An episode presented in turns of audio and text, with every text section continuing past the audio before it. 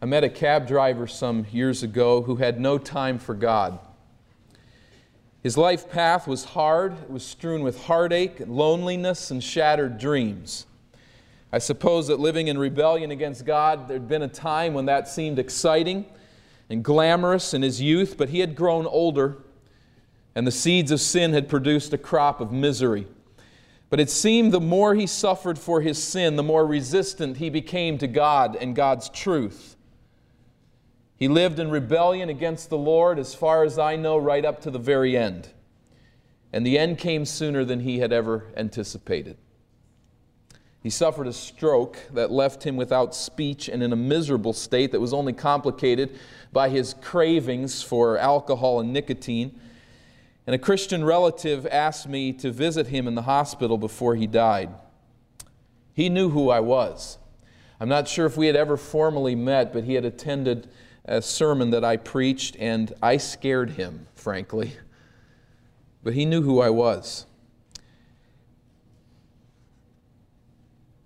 I walked into the hospital and had to, first of all, negotiate past his atheist daughter, who wanted nothing to do with me and did not want me there. But let me go in for a few moments and allowed me to be alone with him. I was told not to expect any response at all. So I entered the room. It's one of those strange situations. You don't know if the person possibly could hear you or not. And I stood there by his bed. He appeared to be comatose.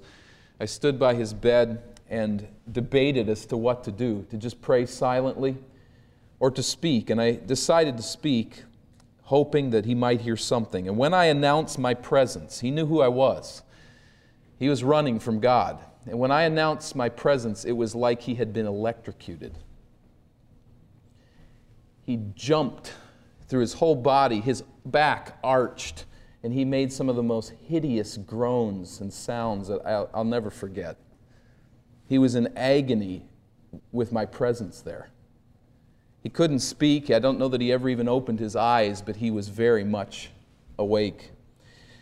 I shared the gospel with him very briefly, read a few passages of scripture. I was as troubled as I think as he was by it all. It was such a shock.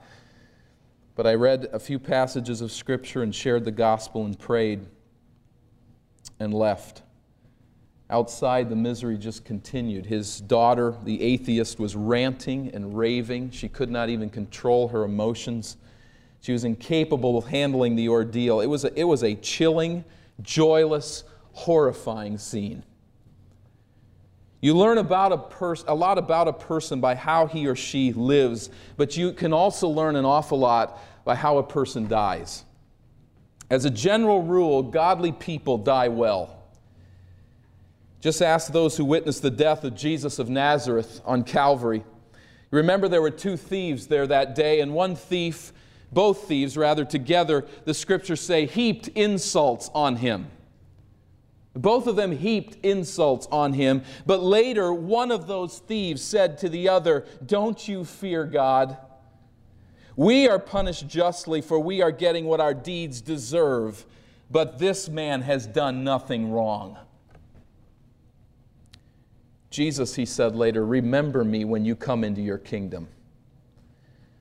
I would submit that it is in part how Jesus died that won that man's heart. He started the day heaping insults on Jesus, he ended the day praying to him. And you remember the centurion's response, Mark 15 and verse 39, when the centurion who stood there in front of Jesus heard his cry and saw how he died. He said, Surely this man was the Son of God. That centurion did not come to that situation knowing Christ or caring anything about him, but when he saw how he died, he said, He's God. How will you die? We think a lot about living in this culture as Americans. We are not too keen on thinking about dying. As a matter of fact, we have brought it to an art form to, to almost entirely ignore any concept of death. But a deathbed may well prove your final crucible. The last testament to what you really believe, the final reflection of your true character, and the ultimate display of your final hope and love. Well, there are few passages in the Bible where anyone dies any better than Jacob in Genesis 49. Jacob did not live a flawless life. In many respects, we might even struggle to say that he lived an exemplary life. He certainly did at places, he certainly did not at others, but Jacob died well. And he leaves for us a legacy to emulate as we pursue Christ's likeness and we pursue the one who died well on Calvary. Now let's consider the context here. If you'll notice in your text, chapter 47 and verse 28 chapter 47 and verse 28, we have there the introduction of the last moments of Jacob's life. He lived in Egypt 17 years. The years of his life were 147. When the time drew near for Israel to die, he called for his son Joseph and said to him, We've looked at this section of Scripture, 47, 28 through 31. There is a statement here of Jacob's dying. Then in chapter 48, we look through the blessings of Joseph, the blessing through, through Joseph to Ephraim and Manasseh, his two sons, the firstborn position, the double portion given to these two sons, the blessing of Joseph. Then Jacob gathers all of his sons together in chapter 49. We looked at that most difficult passage last week. But there was a prophecy prophetic blessing upon all of his sons.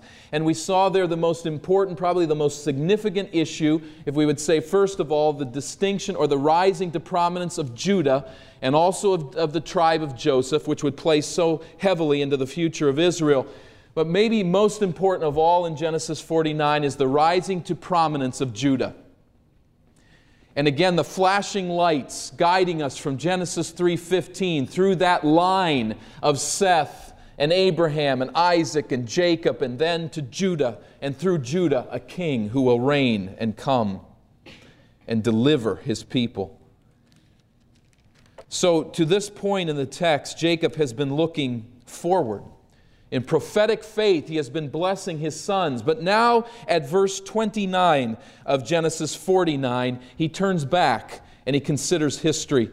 We look here in these verses at Jacob's death. And I might divide the chapter actually one verse later than we have in our translations, but I think through verse 1 of chapter 50, we have the report of Jacob's death. We notice here, first of all, his last words in 49 29. Then he gave them these instructions I am about to be gathered to my people. Bury me with my fathers in the cave in the field of Ephron the Hittite, the cave in the field of Machpelah near Mamre in Canaan, which Abraham brought, bought as a burial place from Ephron the Hittite along with the field. I'm going to be gathered to my people, says Jacob. That is an idiom for death. He had earlier asked Joseph to bury him in Canaan, and now, as his entire, all of his sons are gathered around, we would assume Ephraim and Manasseh and perhaps others. Those are the ones that are mentioned, but they're gathered around him. Here he is with now all of his sons, and he says to them as well, Bury me in the land of Canaan. Now, do you think these men knew where that cave was? It had been 17 years since they'd been in the land of Canaan, but do you think that they knew where that cave was? I can tell you the patriarch Abraham was buried there, Sarah was buried there, Isaac was buried there, Rebekah was buried there. They knew where this cave was. I don't think Jacob is offering directional information for his sons. I think what we have here is a man who's breathing his last. He's saying the last things that matter in life to him, and he's saying, I identify with Abraham and with Isaac. He's identifying with the promised land. He's not identifying with Egypt. Remember the prestige and the, and the position that he enjoys here in Egypt. He has everything. But he says, My home is Canaan. And he points to his family grave. Verse 31 there he says, Abraham and his wife Sarah were buried, and there Isaac and his wife Rebekah were buried, and there I buried Leah. The field and the cave in it were bought from the Hittites. Remember, we didn't take this from anyone. Abraham, my grandfather, purchased this. Now, do you remember back, if you, if you can remember back that far to chapter 38, Rebekah's death was skipped in the, pass, in the uh, account. Be probably because of her deception of Isaac and working with Jacob in that situation, the, the author of Genesis does not even address her death. But we do find here, in fact, that she was buried with her husband there in that family grave. It's also very interesting here, if you pick up this nuance, in choosing this burial site, Jacob chooses to be interred with Leah rather than with his beloved Rachel. I think that's interesting. His identification with Abraham rises above his own personal interests in Rachel over Leah. Abraham, the man in chapter 12 who was called by God from Mesopotamia to inherit this land and to inherit an offspring, it's this man with whom Jacob identifies, putting even aside his emotional concerns for Rachel and identifying with her. This is through and through an act of faith. We pick, we pick up pieces of it here, just the way that he makes the statement, the fact that he chooses to be interred with Leah rather than Rachel because of Abraham's presence, all indicate to us that this is an act of faith. He is saying here very carefully, I identify with the land and I identify with the offspring because that is the promise of God. Now get the scene and the picture here. Again, Jacob is laying or, or sitting on the edge of his bed. His feet are probably over on the ground. Most would have laid down flat on the ground on just a thin mat, but he's probably raised here a little bit. He is a wealthy man at this point in his life, and the wealthy would have had beds that had been raised a little bit, so he's probably leaning, uh, sitting over sideways on the edge of his bed. And there are his sons all gathered around him. These are his last words. The window of time is almost shut. It's no time for foolishness or meaningless chit chat. It's time to say what you really mean to articulate what really matters to you. And what matters to Jacob is that he is counted among the people of God. He stands to receive the highest human honor known on earth to any man in his position, and that would be interment in Egypt. To be buried with distinction in Egypt, with great procession, with great mourning his name would stand, it would seem, for the ages in Egypt. But he chooses Canaan, a small family grave that no one would notice, but it's there. It's that land that God promised to us, and it's with that land that I identify the land of Abraham, Isaac, and Jacob. It will not do to receive the honors of Egypt. It will not do to be here, I must go back to Canaan. And so, what Joseph promised to do, he now appeals to all of his sons to inter him in Canaan. Verse 33 when Jacob had finished giving instructions to his sons, he drew his feet up into the bed, breathed his last, and was gathered to his people. Apparently, still surrounded by his sons, Jacob draws his feet back up as he pillows his head for the last time. Those who stood watch may well have observed Jacob's breathing slow to long intervals between breaths. Then their voices faded in his ears as he entered the sleep of death. Jacob ex- exhaled for the last time. It says here that he breathed his last, and it's a very fitting way to describe death by old age. He breathes his last. There's that last exhale and that noticeable sinking of the chest and fixation of the eyes. And then reality settles upon those who are holding their breath and watching. Jacob is gone. Death had claimed another life, but Jacob had died well. He had died well, clinging to the hope uh, of the future promises of God. And there's no better way to die than to cling to the promises of God in death. Jesus did that. We hear, for the joy set before him, he endured the cross. He clung to the joy that was before. In hope and in faith, Jesus died. Today, Jesus said to the believing thief, Today you will be with me in paradise. He clung in faith to the hope and the promise of God that was beyond death and beyond the grave. As Paul put it, for me to live is Christ, and to die is gain. To be absent from the body is to be present with the Lord. There is this thick cloud of death, but beyond it, there's glory. And those who die well cling to that hope that is before them. This leads, of course, then naturally to grieving. Joseph threw himself upon his father and wept over him and kissed him.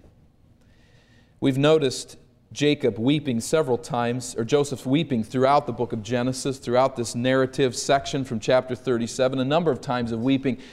Moses never records Joseph weeping when he is enslaved. He never records Joseph weeping through all of the trials and difficulties that he faces, but he records Joseph weeping three earlier times, a fourth here, all in context of his family, all in context of faith and reconciliation and redemption and the purposes of God. He cried, actually, four times before, if we go back to 46 29, when he was reunited with his father, but now he is torn from him. We could think long about these scenes of tears and what they have to say to us. But let me just say this briefly. What a privilege to weep freely in cleansing relief of genuine grief. And I pity those who cannot do the same. Joseph's heart was not so plugged up with bitterness. It was not so chained by the expectations of a twisted sense of manliness that he could not cry. Joseph could cry. Although Egyptians looked down on leaders crying, Joseph wept freely and he wept honorably at the passing of his father. Jacob dies. Verse 2 and following, notice that Jacob is buried. Then Joseph directed the physicians in his service to embalm his father Israel. So the physicians embalmed him, taking a full 40 days, for that was the time required for embalming, and the Egyptians mourned for him 70 days. We find two very strange ideas here in these verses. First of all, is the Hebrew word for embalm is not the common word, not the word that would typically be used at all. And secondly, we find a reference here to physicians embalming, and we have no extant record of physicians ever embalming in Egypt. Now, there, there's a lot to talk to Joseph when we get to heaven about all this, I suppose. There's an awful lot we can't figure out. But um, embalming from all records is, indicates that this was the job of priests. This was a religious act. It may be that physicians were priests. That might be one answer here. But it's also interesting how Moses chooses to write this. He turns the body over not to the priests to embalm his father, but to the physicians. And I, I just wonder, a little conjecture here, if we can do that a little bit. This isn't, this isn't gospel truth by any means, but it, I, I wonder perhaps Joseph turned them over to the, him over to the physicians on purpose, so as not to be a ritual pagan act of embalming, as would have been typical with any chief official. But either way, Moses does not choose the word priests as would have been expected, and he chooses a different word for embalm than would have been expected. At any rate, he turns his father over to be embalmed. That was quite a process. Not to go into too much gruesome detail, but there was a long slit in the abdomen on one side, a slit in the head, and the brains and the entrails would all be taken out and very studiously, carefully preserved. They were bathed in palm wine, impregnated with strong chemicals so that they would be preserved. Blood was drained, the body was anointed with oil of cedar, myrrh, cinnamon, and cassia, and then it was soaked in a chemical solution. The body was then wrapped in linen swathes which were smeared with, with gum. That is, that is not chewing gum, but the, a, a, kind of gum that would, would uh, penetrate and smell very good and preserve the body. After 30 to 40 days, I've seen different uh, ancient historians saying 30, some 30, some saying 40. The body was returned to the family, and they would put it in a coffin and did something very unusual to us. They take that coffin into a cave, or if you were much more wealthy or a pharaoh put into a pyramid, and there they would stand it up against the wall. They would not lay it down, but they would stand it up, generally speaking, in some type of catacomb. Now, that all reflected the theology of the pagan Egyptians. The way in which a culture chooses to bury its dead reflects something about the beliefs of that culture. People ask me all the time about cremation. I suppose we could draw something here from Joseph using embalming, which was not the typical Hebrew way, to say that it may not be all that big of a deal. However, with cremation or with burial, one thing I'm finding in the funerals that I do is that with cremation, there seems to be a consistent connection between cremation and ignoring death. There just isn't the reality of death in such a, such a funeral. It's almost like it's not really happened, it's not really there. And instead of a body that is presented and seen, there is a picture of an individual. I'm not saying that that makes cremation wrong necessarily. I don't want to go there right now. We'll talk in private if you want to go a lot deeper. But my point is, whatever you do in preparing a body says something about your theology. What does embalming say? Why all of this attention? Well, the Egyptians had this belief that the spirit, once it left the body, would roam around through animals, various animals, any number of animals, for 3,000 years. After 3,000 years of roaming through animals, the spirit would come back, and if the body was intact, would once again inhabit its own body, and all would be happy forever. But if the spirit came back and found that the body was decayed or ruined or in some way uh, not capable of being possessed, then the spirit was annihilated. And so the Egyptians went to all of this trouble to preserve the physical body so that the spirit could return to it. Now, there's nothing wrong with embalming. There's a lot wrong with that theology, but there's nothing wrong with embalming itself. This obviously gives us some insight into the pyramids and even uh, the confusion that many have found with why can't we find where the body is in the pyramid once we get inside. There were reasons for that. The pharaohs were seeking to do everything they could to keep anyone from ever finding their body, leaving it intact, standing against the wall so that when the spirit came, they could walk out and live again in eternal happiness. 70 days Jacob's body is, uh, 70 days are, there is mourning after this long period of embalming. Probably the 70 days includes the 40 days of embalming. According to an ancient historian, Diodorus, the Egyptians mourned for deceased pharaohs 72 days. This is a high honor for him to be mourned for 70 days in Egypt. We notice the arrangements now for his funeral. Verse 4 When the days of mourning had passed, Joseph said to Pharaoh's court, If I have found favor in your eyes, speak to Pharaoh for me. Tell him, My father made me swear an oath in the said, I am about to die. Bury me in the tomb I dug for myself in the land of Canaan.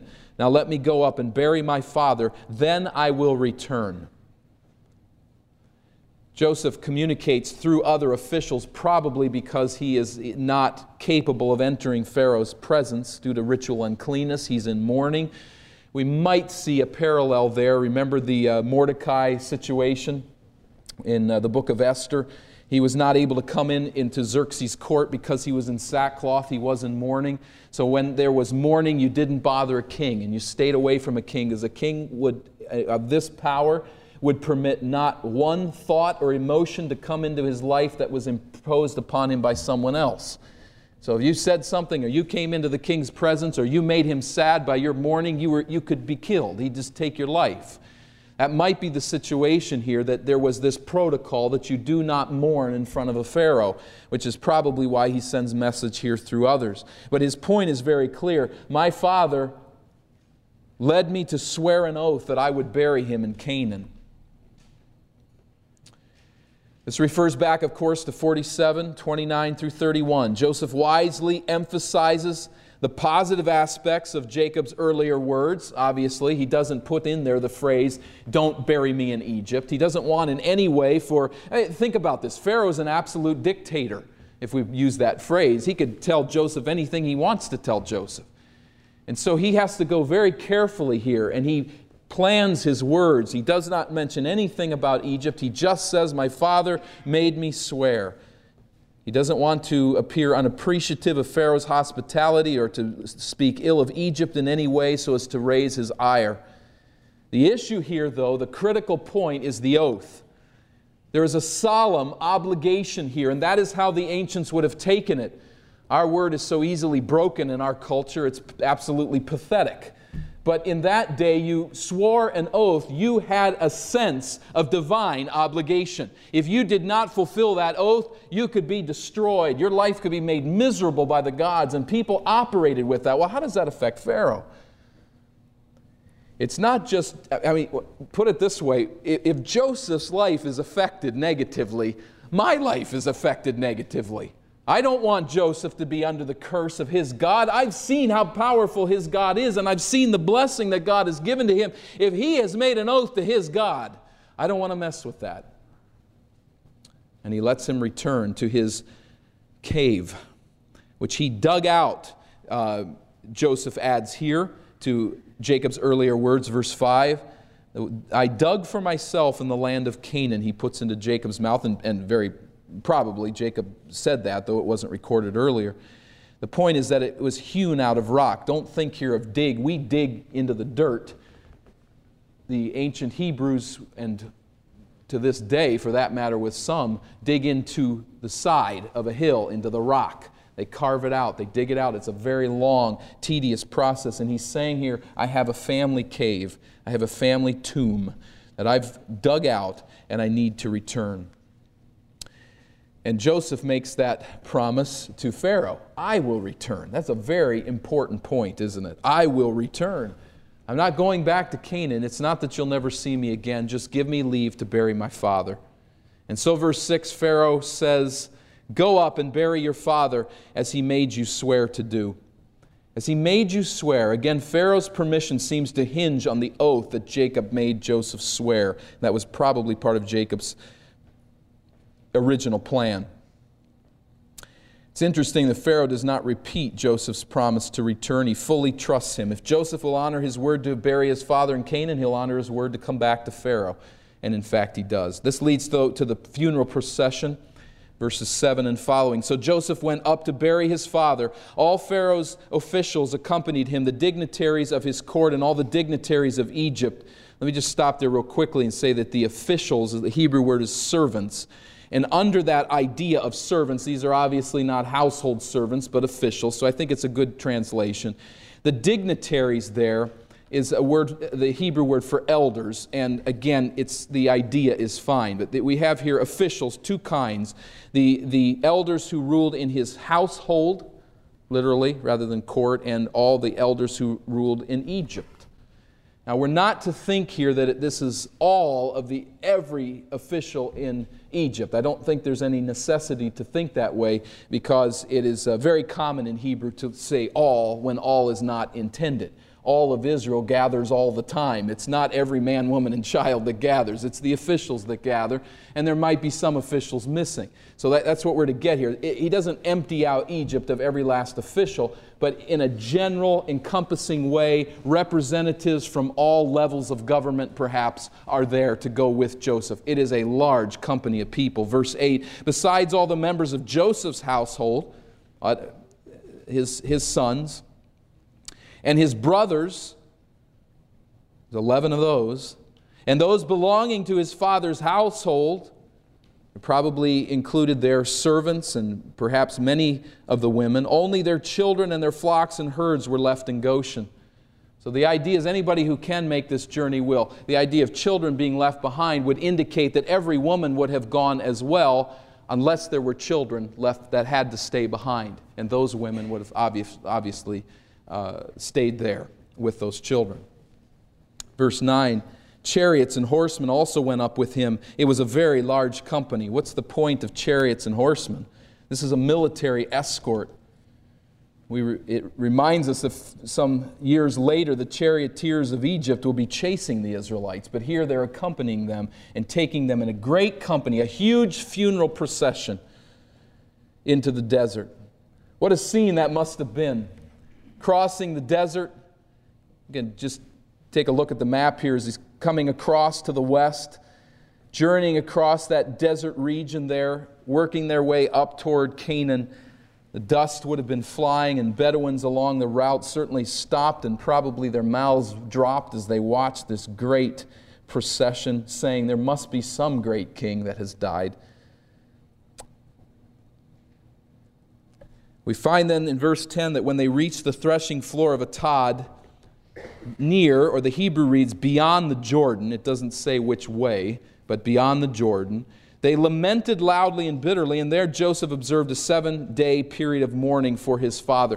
As you look at the map here, we notice the final destination here uh, by Hebron facing Mamre. We'll get to that in just a few moments here, but Atad. We don't know where a Atad is. There's, there's no indication. There's an ancient mosaic that's been unearthed from the 6th century uh, that uh, speaks of I think it's the sixth century, but that speaks of uh, Atad as being right just above that northern part of the Dead Sea, right above where Jericho would have been to the north side of the Dead Sea. Now you have to ask there, you look at the map, would that be your route?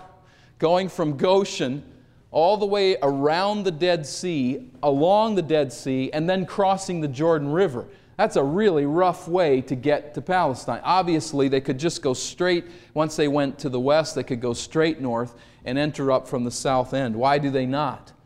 Very possibly the same reason that the delivered Israelites centuries later will not go through that region. There are Philistine armies there, and there are the Edomites there, and this group probably skirts around them. It's, in a sense, a foreshadowing of the trouble that they're going to face as a nation later.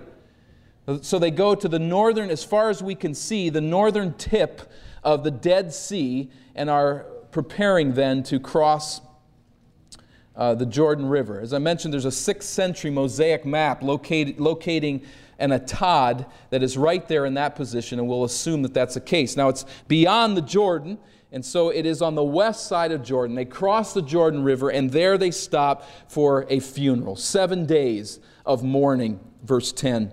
They lament loudly and bitterly. And Joseph observes a seven day period of mourning for his father. When the Canaanites, verse 11, who lived there saw the mourning at the threshing floor of Atad, they said the Egyptians were holding a solemn ceremony of mourning. That is why the place beyond the Jordan is called Abel Mizraim. That is, the, there's a play on words here. It could be the uh, threshing floor of the Egyptians. Mizraim is the Hebrew word for Egyptians, the threshing floor of the Egyptians, or it could be the field of the Egyptians. A number of different ways to take it, but the point is that there's a play on words with that word mourning. It speaks of the mourning of the Egyptians. This scene got their attention. This made front page in the newspaper the next day. They really noticed these people mourning. This was a great event. And it says here that they saw, that they observed that they were mourning. So we probably have sackcloth and fasting and bare heads and bare feet and loud wailing. So not only the sound, but also the sight indicates a great mourning, which leads to the interment of Jacob's body in verse 12. So Jacob's sons did as they had commanded, as he had commanded them. They carried him to the land of Canaan and buried him in the cave in the field of Machpelah near Mamre, which Abraham had bought as a burial site from Ephron the Hittite, along with the field.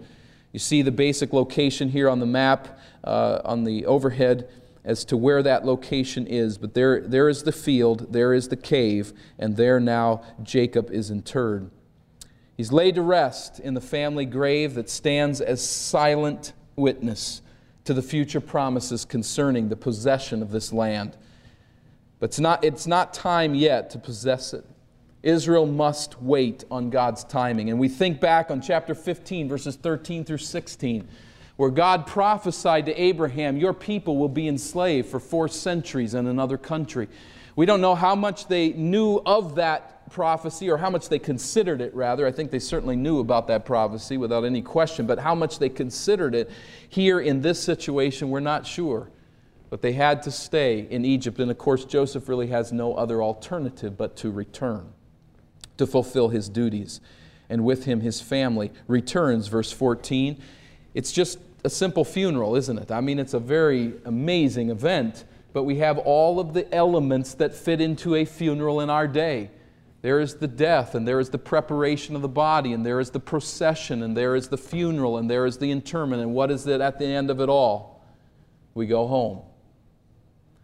The funeral is over, verse 14. After burying his father, Joseph returned to Egypt together with his brothers and all the others who had gone with him to bury his father. It's all over. Jacob's body is interred. It's now time to head home, and there would have been a several day journey here. I, I picture in my mind, maybe it's not the case, but perhaps the brothers sitting around a fire at night as they pillow their heads for the night and prepare for the next day's journey, talking about dad and the life that he lived, remembering him and the, and the years that they had to spend with him.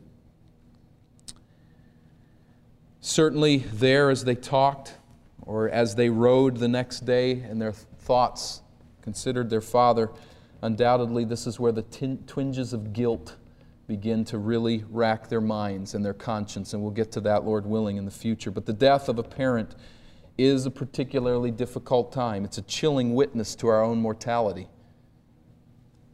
As one commentator notes, parents stand as a sort of barrier between us and the grave they see, it seems. When they die, the source of our existence passes away and it becomes uniquely clear that we too face death. We, as the children, close their eyes and then turn around and realize that our children are now prepared to close ours.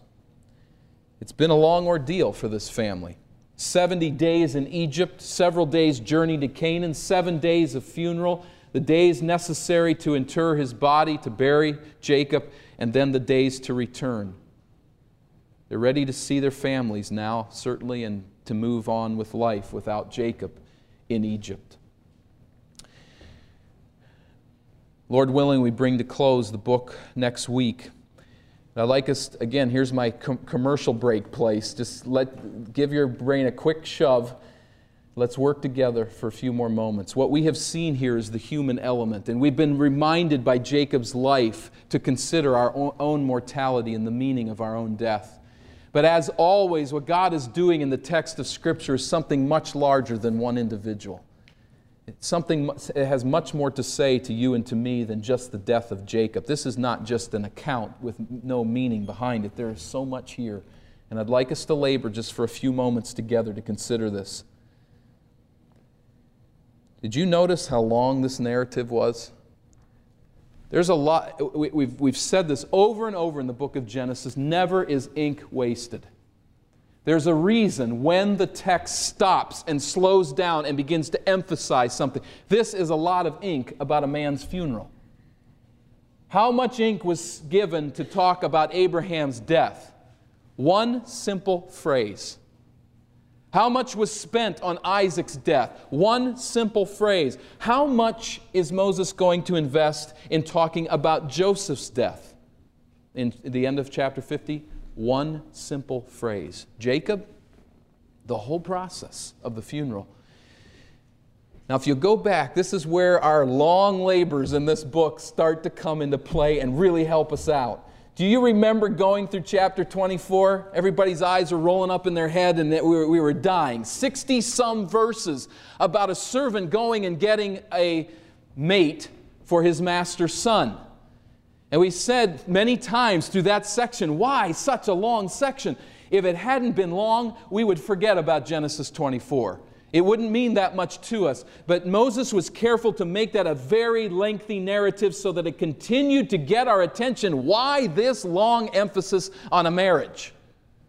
And we come here now to the end of the book and we ask ourselves the very same question Why this long emphasis on a funeral? Do you see how the two work together so beautifully in the context of God's promise to Abraham? What are the two promises? An offspring and the land. Genesis 24 is what? Offspring, marriage. Genesis 49 and 50 here is what? The land.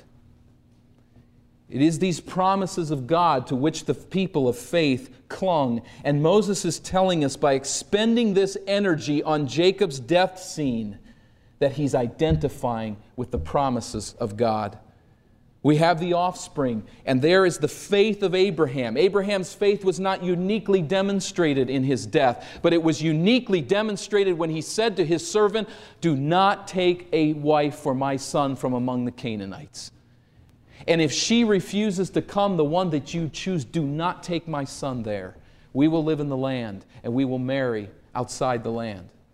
He was identifying with the promises of God for the offspring, and here Jacob with the promises of the land. Don't bury me in Egypt, bury me in Canaan. But we see even more than the faith of Jacob here. What we see here is, in many respects, a prophecy. And I think we need to learn to read the Word of God this way carefully, cautiously, but it's there throughout all of Scripture. There is a prophecy here. There is a foreshadowing here of the Exodus when Israel will again move from Egypt to Canaan. We have this company moving from Egypt to Canaan. It will happen again when Israel is delivered from Egypt in slavery. Remember, the original leaders, uh, readers of this text are those who are leaving Egypt to come back to Canaan. And how are they going to close out this book in their mind? How are they going to conceive it and to think of it? We have to go to Canaan. Now, those original readers are going to find many reasons why not to go to Canaan, right? They're going to run into military troubles. They're going to run into food troubles. They're going to run into all kinds of difficulties. And what are they going to say along the way? Let us go back to Egypt. It was nice being a slave compared to this. What is, what is, what is Moses teaching them as he counsels the nation? You have to go back to the land whether it's difficult or not, whether it's prestigious or not, you've got to go back to the land. You must identify with the promise of God. You have to live. You hear it? You have to live in faith. You have to live with confidence in the future. It's tough now as we've left Egypt. It's difficult on this journey, but God has promised us Canaan. Trust Him and act in accordance with his promise. There's a greater prophecy here. Let me add this as well. Isn't it interesting that when Israel comes back to Egypt after slavery, they're bringing somebody's bones with them? Who is that? Joseph. Joseph comes with them. Uh, centuries later, and praise God in His providence for embalming. Huh? But they bring him back. We'll get to that, Lord willing, next week. But all of this journey is prophetic. But there's more to this prophecy. I'd like you to turn to the minor prophets. We're going to spend just a little bit of time here. Just bear with me a little bit longer. This gets really exciting. I, I promise you. If you're awake at all, you followed any of this. But uh, go to the book of Hosea, the tough one to find.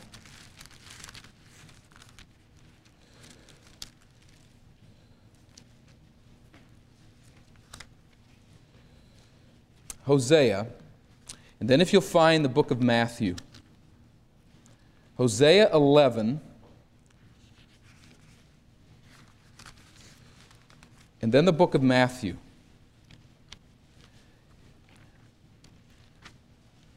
If you think the New Testament writers never read the Old Testament, you have really got some things to figure out.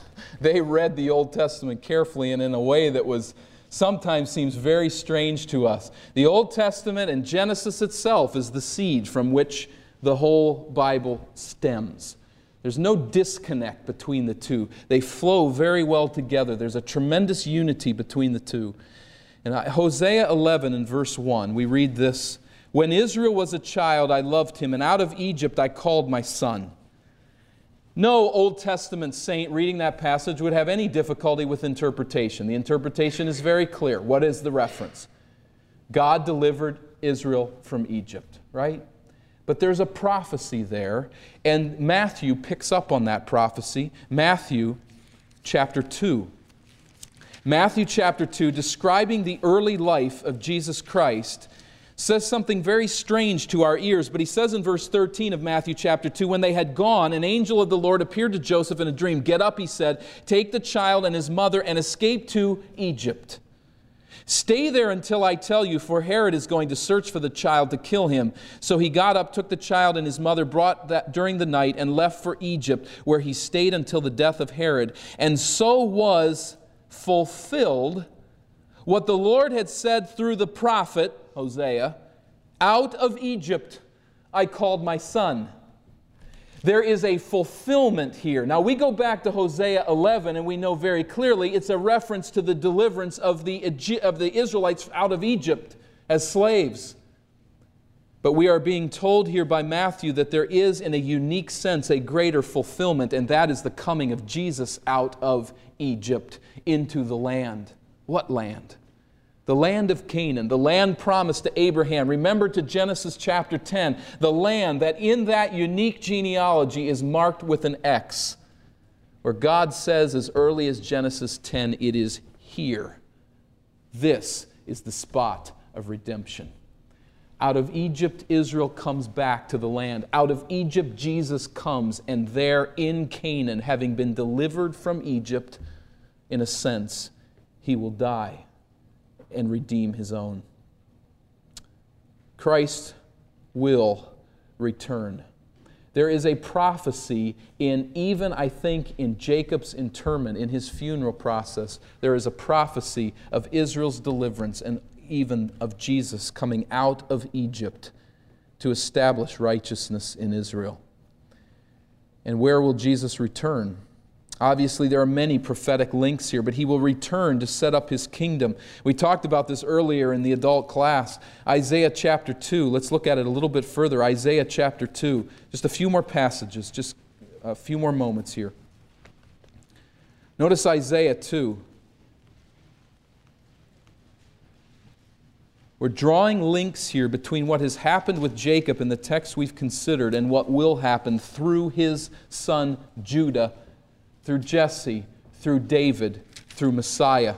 Isaiah chapter 2 and verse 1. This is what Isaiah, son of Amos, saw concerning Judah and Jerusalem. You see, Judah, chapter 49, a critical, crucial block in all prophecy. Judah through concerning Judah, verse 2 In the last days, the mountain of the Lord's temple will be established as chief among the mountains. It will be raised above the hills, and all nations will stream to it. Chapter 11. Chapter 11 of Isaiah, and verse 1. 11 1 of Isaiah. A shoot will come up from the stump of Jesse that is, Jesse's tree will be knocked over, but a shoot will come out of that stump and will bear fruit. The Spirit of the Lord will rest on him the Spirit of wisdom and of understanding, the Spirit of counsel and of power, the Spirit of knowledge and the fear of the Lord. And he will delight in the fear of the Lord. And it goes on to explain how this ruler will rule with righteousness and justice and then notice verse 10 In that day, the root of Jesse, what root? This root that shoots up out here, this root of Jesse will stand as a banner for the peoples. The nations will rally to him, and his place and rest will be glorious. In that day, the Lord will reach out his hand a second time to reclaim the remnant that is left of his people from Assyria, from Lower Egypt, from Upper Egypt, from Cush, and on and on it goes. He'll raise a banner for the nations and gather the exiles of Israel. So there will be a return of the Israelites from various nations, and they will be brought again to Canaan. They will be brought again to the promised land, and there, this child coming through Judah will reign, Messiah over Israel who returns and over the Gentiles who come with them. Hosea, Joel, Amos, Obadiah. Go to Amos. Just a few pages further, or a few books further into the minor prophets. Uh, Amos, Amos 9. Just one, one more place after this. You'll bear with me. Amos chapter 9, verse 13. The days are coming, declares the Lord, when the reaper will be overtaken by the plowman and the planter by the one treading grapes. New wine will drip from the mountains and flow from all the hills. Notice this now. I will bring back my exiled people, Israel. They will rebuild the ruined cities and live in them. They will plant vineyards and drink their wine. They will make gardens and eat their fruit. I will plant Israel in their own land. Never again to be uprooted from the land I have given them, says the Lord your God. And then Zechariah, a little further back, toward the end of the Old Testament, Zechariah. Zechariah chapter 8. I'll put, draw this together in just a few moments. Let me just read the passage. Zechariah chapter 8 and verse 1. Zechariah 8 1. The word of the Lord Almighty came to me. This is what the Lord Almighty says I am very jealous for Zion. I am burning with jealousy for her. This is what the Lord says I will return to Zion and dwell in Jerusalem. Then Jerusalem will be called the city of truth, and the mountain of the Lord Almighty will be called the holy mountain. Notice what happens there. These are beautiful words. Verse 10. Before that time, there were no uh, I'm sorry, verse 20. Verse 20. Verse 20. This is what the Lord Almighty says Many peoples and the inhabitants of many cities will yet come, and the inhabitants of one city will go to another and say, Let us go at once to entreat the Lord and seek the Lord Almighty. I myself am going, and many peoples and powerful nations will come to Jerusalem to seek the Lord Almighty and to entreat him. This is what the Lord Almighty says. In those days, ten men from all languages and nations will take firm hold of one Jew by the hem of his robe and say, Let us go with you, because we have heard that God is with you. We see, I think, just the seed thought of Israel returning to the land as Jacob leaves Egypt in a coffin. And along with Jacob come Egyptians, accompanying his body. It is all prophetic of the regathering of Israel someday from all the nations of the world as they will come in the millennial reign and Christ will rule over them. And all nations will join them in coming to Jerusalem and hearing from the Lord. What a beautiful day that will be. I believe that day is coming. I don't believe that's a fiction, and I don't believe it's something that has been displaced in God's history. But I believe that this is the promise at the heart of Genesis and the promise that unfolds throughout all of Scripture that Jesus Christ will reign in a millennial kingdom where the land itself will be renewed. The nations will gather at the feet of Jesus, and they will be saying something they're not saying today. They will be saying, Let's go to church so to speak. Let's go and hear from Messiah. Let's hear what he thinks. Let's hear what he says. That will be the hottest ticket on earth. It's not going to be some concert. It's not going to be some sporting event. It's not going to be the Olympics. It's not going to be anything else. The greatest ticket on earth during that time will be to go and sit at the feet of Messiah and hear his wisdom. Jacob didn't know fully with what he was identifying. He died in faith, clinging to the information that he had that this land is the land. With what greater wisdom we can die. Clinging to the truth that Jesus is Messiah and he will come and this world will be renewed, and clinging to that hope that we will be resurrected from the dead and live with Christ for eternity. What a joke it is to say that when I get to death, I'll start clinging to these truths. We need to live in light of these truths every day of our life. And it comes down, I think, to maybe if we could put it in this analogy do you view death as a graduation or as a termination? Have You ever been terminated, fired from a job? That's not an enjoyable thing at all. It's happened to me. Somebody once said, You never lived until you've gotten fired. I lost my job when I was in high school once. It was a hard thing. It's hard to be terminated. There's no joy. There's nothing to look forward to. There's nothing but regret. There's a lot of people that die that way. Life for them is a termination. Everything they hold dear is here, and they leave it. Or do you look to death as a graduation? It's the end of work as it looks into a new day of greater labor and greater responsibilities before the Lord? Is it termination or graduation? Jacob reached forward in faith, seeing death as graduation. He had come to the end of his life, clinging to the promises of God. That's a great way to die. But you're not going to die that way unless you live that way. How will you die? To what will you cling? If you cling to the things of this earth, if you cling to Egypt, your death will be a termination and it will be painful. But if you cling every day to the promises of God and the hope that is in Jesus Christ, you will die well. And you will die, by God's grace, in joy, despite the pain. For remember Jesus, who for the joy set before him endured the cross. And when he died, said in confidence and in strength, It is finished.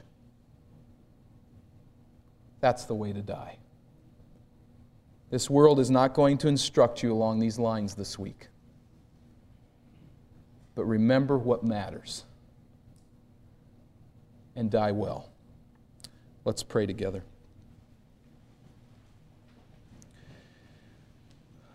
Our Father, we sense our weakness. As we know in life, there are many times when we compromise and we fail. And so it worries us, Lord, to know what may happen in our death. But God, we just can do the only thing we can do, and that is to cling to you in hope. I pray that we will do so as a church, as individuals, that we would be learning to walk in faith, that we might die well because we have lived well. We thank you for Jacob and for his example of faith as he finished off his life clinging to the promises of God. May we do the same. Lord, there may be some among us here today who do not have an intimate, saving relationship with Jesus Christ. I pray, Lord, that you will show them that the Jesus who came is coming again and that they must do business with him now. I pray, Lord, that you will show them the forgiveness of sin that was purchased by Christ's death and resurrection. And I pray that you will draw your people to yourself, that you will call people to this saving message. And if there would be one among us here today, we plead for their salvation and plead that they would turn in repentance to embrace Christ as the coming King who reigns today in heaven above. We thank you, God, for these promises, and I pray that through this endeavor today, this lengthy discussion, that our faith will be strengthened and emboldened to cling to your promises until death parts our spirit from our body. May we die well, is our prayer. In Jesus' name, amen. May we sing what has probably become